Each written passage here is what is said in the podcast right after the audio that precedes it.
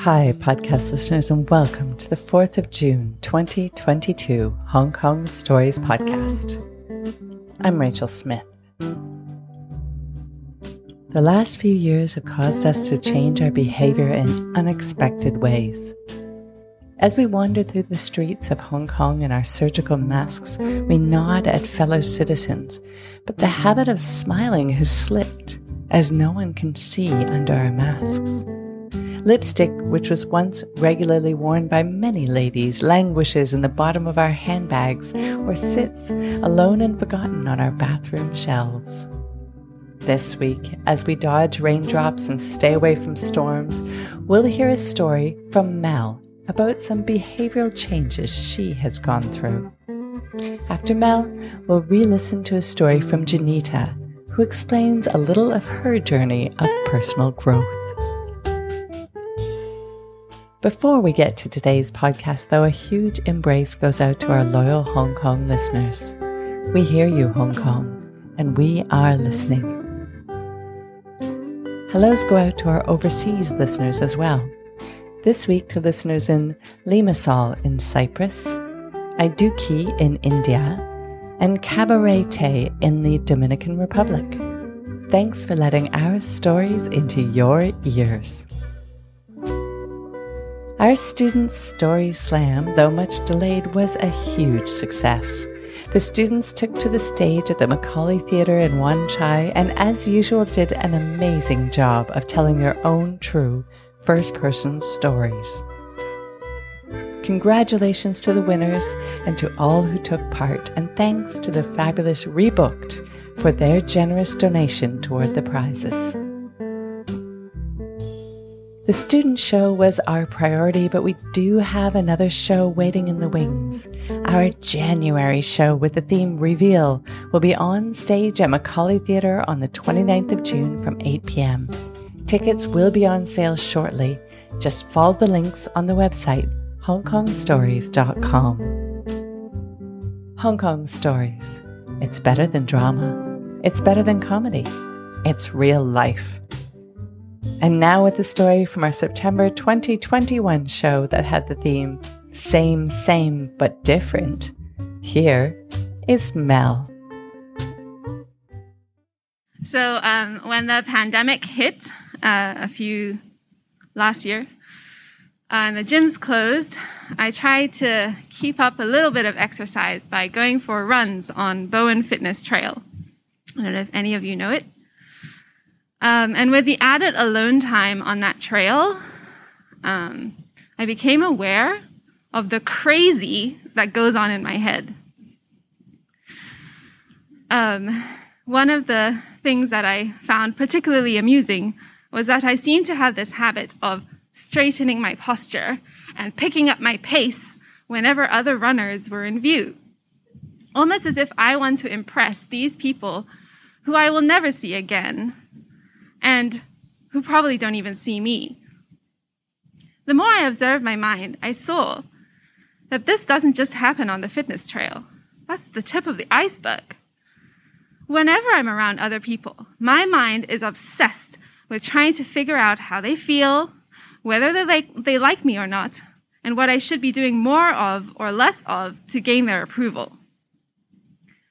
My therapist calls this hypervigilance the state of always sensing and trying to control your environment.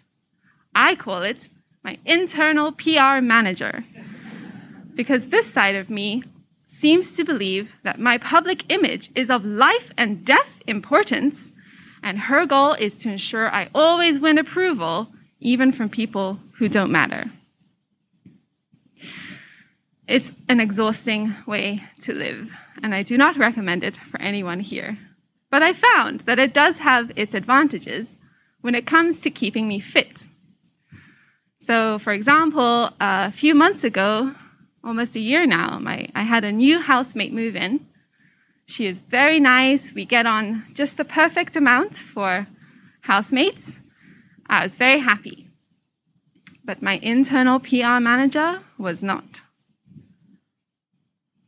She's thinner than us. Being thin doesn't matter. I am learning to love myself in any size. I say a mantra that my therapist taught me. What if she thinks we are fat and lazy? We need to prove that we are fit and active. We need to go for more runs. And when we do, we will lace up our trainers in front of her so she doesn't so she she doesn't miss it. So, I ended up going for more runs. Now, I am not a fit person by any measure. I need to have like pumping music to motivate me to move a muscle. And when I say going for runs, it's not really runs because I have to slow to a walk after every song because I'm so out of breath and unfit. But as the voice in my head reassured me, my housemate doesn't need to know this. You see, the art of personal PR management is a very subtle one. It's about managing other people's opinions of you without them knowing. So it carried on like this for a few weeks, me going for more runs or feeble excuses for runs, and getting home and dropping a, oh, it was such a refreshing run in front of my housemate, who was completely and blissfully oblivious. But one day, when I was getting ready to go for a run, my housemate was lacing up her trainers. Are you going out? Yes, I'm going for a run on Bowen Road. You made it sound so lovely. It is. Enjoy. My internal PR manager was freaking out. She is going for a run on our route? This is a disaster. I tried to calm her down. Why? Because now we can't go for a run. It'll look like we are copying her. Who will think we are copying her? She will. And what's worse, if we bump into her, she will see how unfit we really are. Okay, yes, I see your point. After a bit of uh, internal deliberation, my PR manager decreed that I must wait 30 minutes before going out for my run so as not to bump into my housemate on the way. 30 minutes later, I put in my music and I set off very slowly. And when I get to the trail, I see my housemate right there at the beginning. She was just walking. We are so much faster and fitter than her. My PR manager was delighted. Let's overtake her to show off a little. So I lengthen my stride and I overtake her easily. But as I do, she sees me and shouts, Mel! Ignore, ignore, ignore. My PR manager can be a real bitch. I keep running, and now I'm in front of my housemate. The pressure to prove my fitness is on. So I keep running from the first song straight into the second song, straight into the third song, straight into the fourth song. But by the end of the fourth song, I am at death's door and I have to slow down. But as I do, I hear it again Mel! My housemate was right there the whole time she was running beside me. And what's worse, she was not at death's door. She was fine. An awful truth hit me. Is she thinner and fitter than me? And she's here tonight, ladies and gentlemen. I'm joking, I'm joking. the next time I worked up the courage to go for a run, I made sure it was very late at night so there were fewer people on the trail to witness my shame. And when I got there this time, there was no one, not one person on Bowen Road. I started running, but I felt this growing uneasiness in the back of my mind. Of course, as usual, my PR manager was not happy. This is weird. Why is there no one here? Because it's late. No, that's not it. They must have better things to do. Why don't we have better things to do? because we're running. No, I think they're socializing. Why aren't we socializing? Maybe we're not popular enough. I will come up with a strategy to improve our popularity. Okay, you do that. I'll keep running. No, I don't think it's a good idea for us to keep running. Why the hell not? Because it's weird. We're the only ones here. We look like a loser. To who? There is literally no one else here. Are you worried what the pavement thinks of us? Another awful truth hit me. My internal PR manager was worried about what the pavement thinks of me. I was worried about what the pavement thinks of me. I kept running, and this time, all I could hear were the crickets.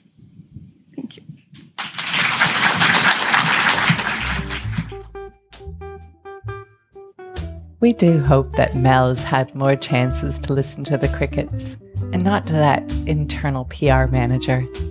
Crickets rarely say anything that causes strife. If you have a story you are wanting to tell, our in person workshops should be starting up again now that we're allowed to gather past 6 p.m. Do check the website for updates and come along to learn how to tell your best story.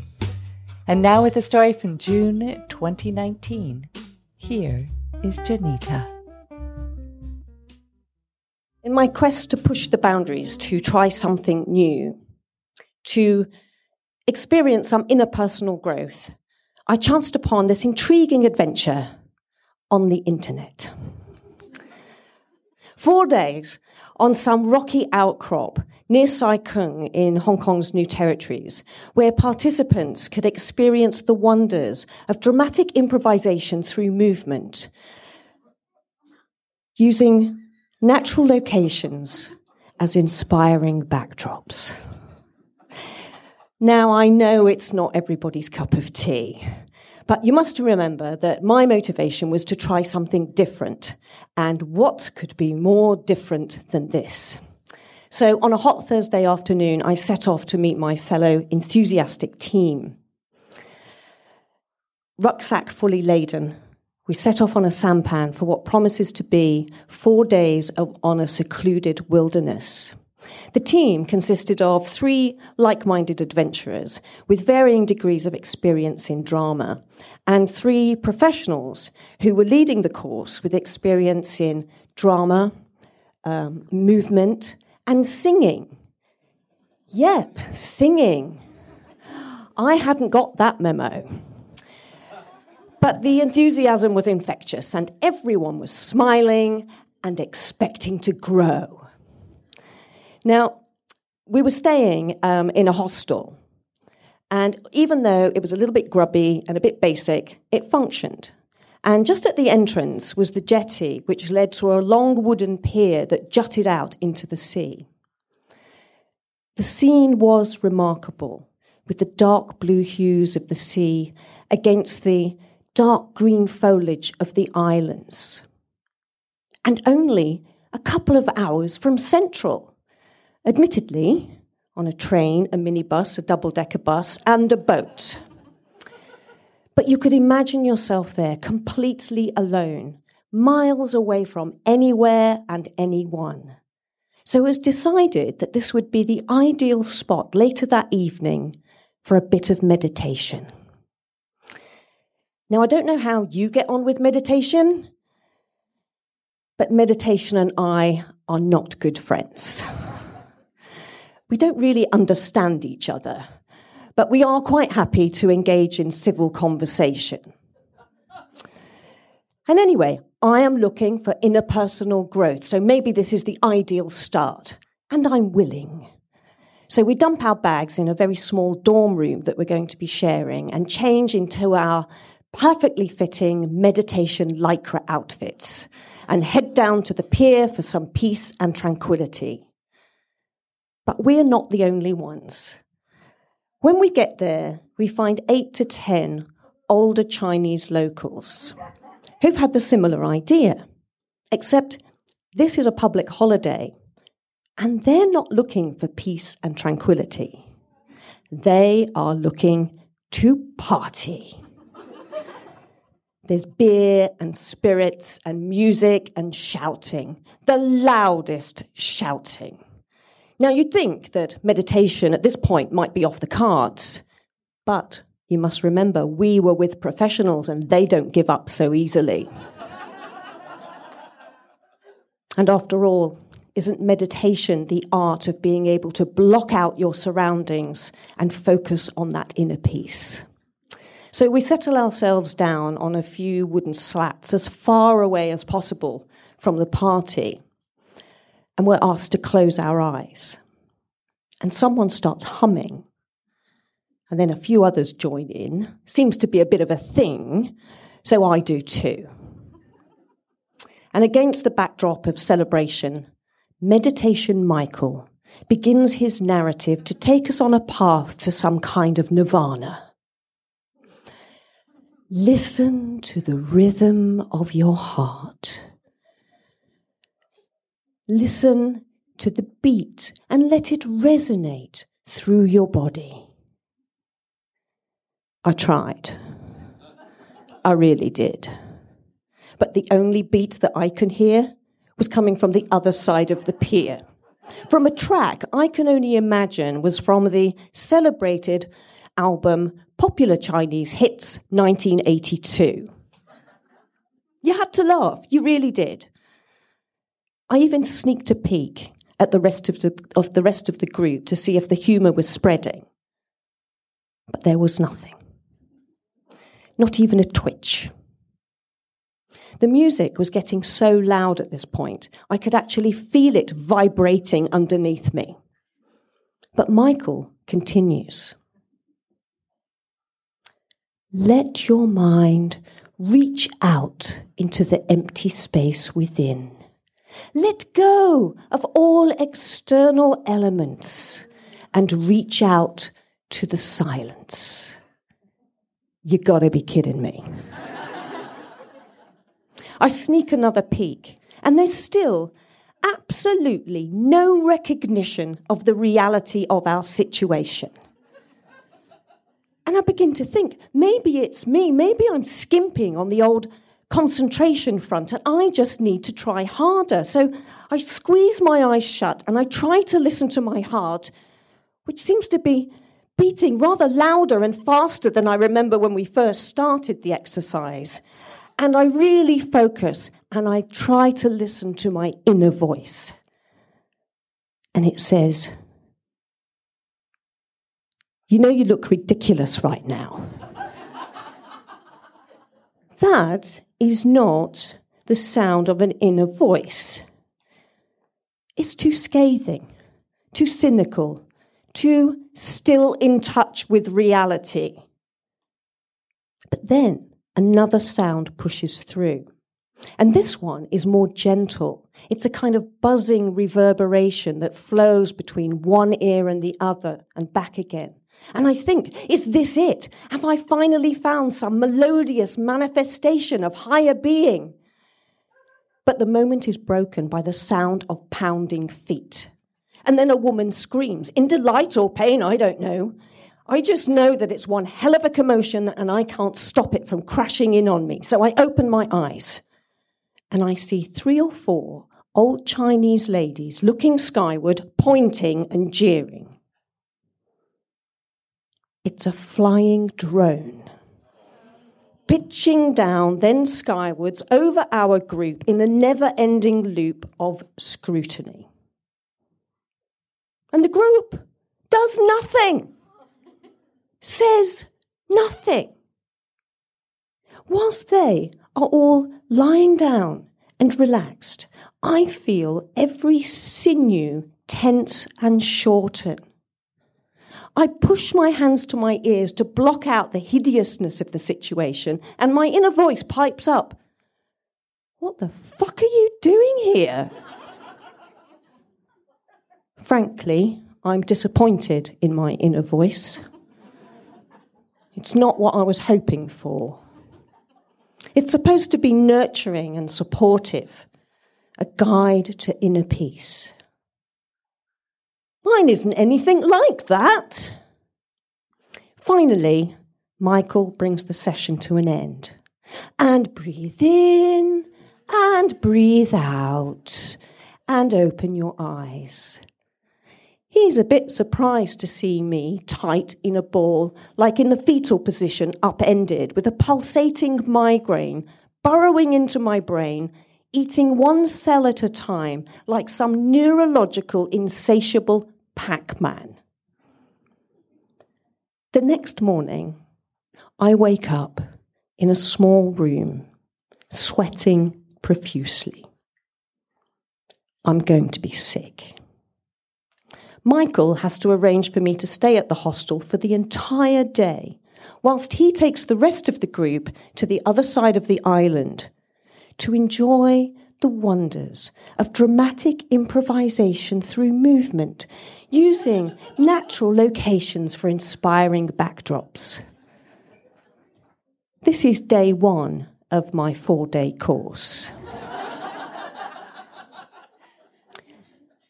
My inner voice is calm and reassuring. Let's not do growing today. Maybe tomorrow.